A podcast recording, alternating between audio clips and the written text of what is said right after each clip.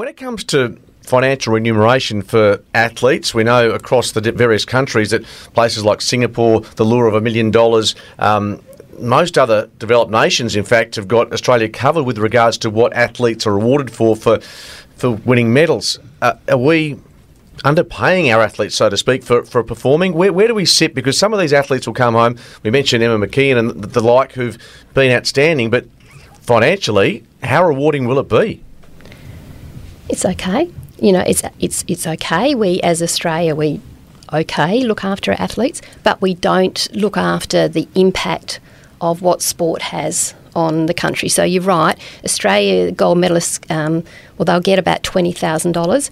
But when you sort of say JobKeeper, you get forty-four thousand dollars a year, and an Australian athlete who doesn't isn't eligible for any other funding gets 20,000. You know, you've got to put that in perspective.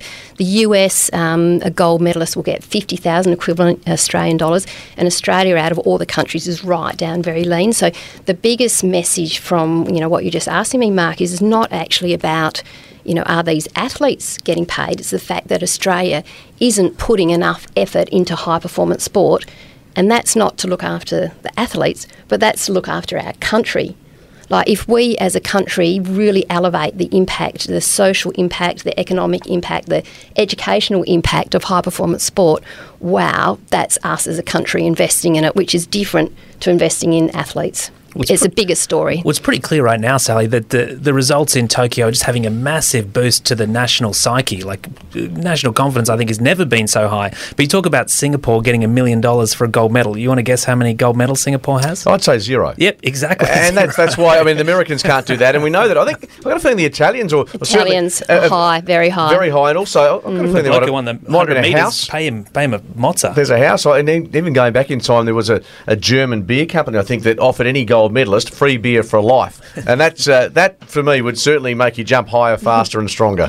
But you talk about you talk about funding uh, to to high performance sport, and it's it's been sort of like peaks and troughs, right? So leading up to Sydney was obviously gearing up to a peak because we wanted to do well at our home Olympics, and then it probably tapered off, and then results fell accordingly. After what we're seeing in Tokyo, which we're on track for a record haul of gold medals do you, do you reckon we might see, I guess, more focus, more emphasis placed on Olympic funding or high performance funding in the run to Brisbane? Yeah, because we're absolutely realising the impact it has on Australia and that um, increased um, confidence. Can you remember back um, uh, Kevin Rudd uh, 07, Kevin 07. Yeah, Kevin I was trying to pull all of that I've got together. the t-shirt. Yeah, Kevin 07. You know, can you remember during that era, we as a country gave everyone, I think it was something like $700 for an economic boost? Yep. Well, um, econ- uh, economists um, did a, a, correlation between how much money we can give to an Australian versus the impact of winning gold medals and everything, and it's poles apart.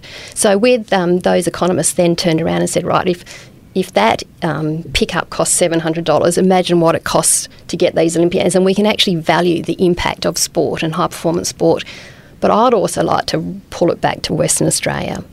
Like some parts of Australia, are doing a magnificent job, and I would give the gold medal to Queensland without a doubt. Queensland, there's poles apart between Queensland and the other states as far as investment in high performance sport, and WA, I would really love um, an absolute overhaul of WA's investment in high performance sport. We've got that $5 billion surplus. We've got some money to spend. Well, I have to say, Annastacia Palaszczuk, uh, grand final, we're talking outside of Olympics, AFL grand final last year. They'll probably host the NRL grand final this year because of COVID, etc. But the Olympics coming their way. Now, you can laugh it off and say, let's be honest, Sal and, and Ben, Olympic Games don't make money in terms of for, for the state and the country because uh, apart from I think Sydney might have broken even, Los Angeles going back had the infrastructure in place. They're not a profitable venture. But as you say, it's it's more than that. Huge impact, um, Im- impact on education, the economy, and everything. In Western Australia, we've dropped the ball on high performance, and we think we've got WAIS, for instance, but WAIS is there to look after WAIS as an entity.